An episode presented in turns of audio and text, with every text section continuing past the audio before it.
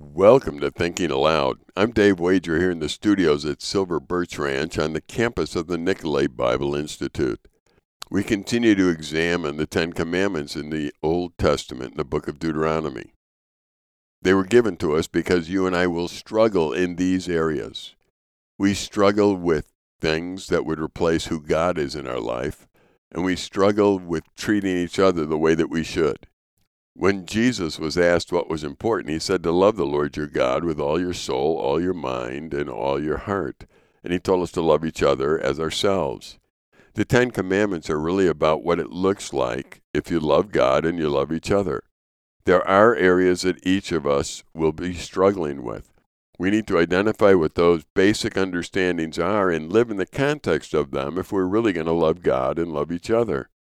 I need to admit where my weaknesses are and set up ways in my life to minimize them rather than maximize them.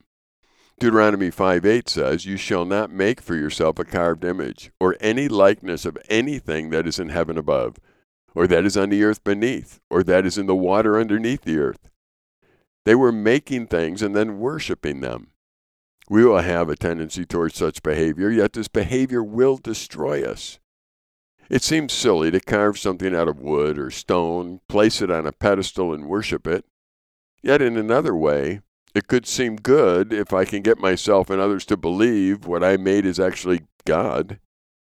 Think of the power I could have if I could make God, control God, and get others to worship the gods of my making. I would, in essence, for a time, be God. Satan attempted to do that, and those who followed him continued to do such things to their demise. We may not be carving images today, but we are creating things that demand our time and attention, and in essence control us, even though they are things we control. That's really not the way we were created. We created to acknowledge the one and only true God of the universe, the creator and sustainer of life. And as we do that in our lives, nothing else controls us other than Him. In fact, we obey him to demonstrate the fact that we love him.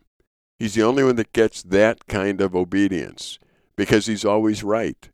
His motives are always for our best, and we would be wise to listen to what he says in order for us to live the lives he intends us to live. Anything that I would carve or make that would represent God would diminish who he is, and that is the real problem. I need to let God be God in my life. Not a God, but the only God. I'm Dave Wager here in the studios at Silver Birch Ranch on the campus of the Nicolet Bible Institute.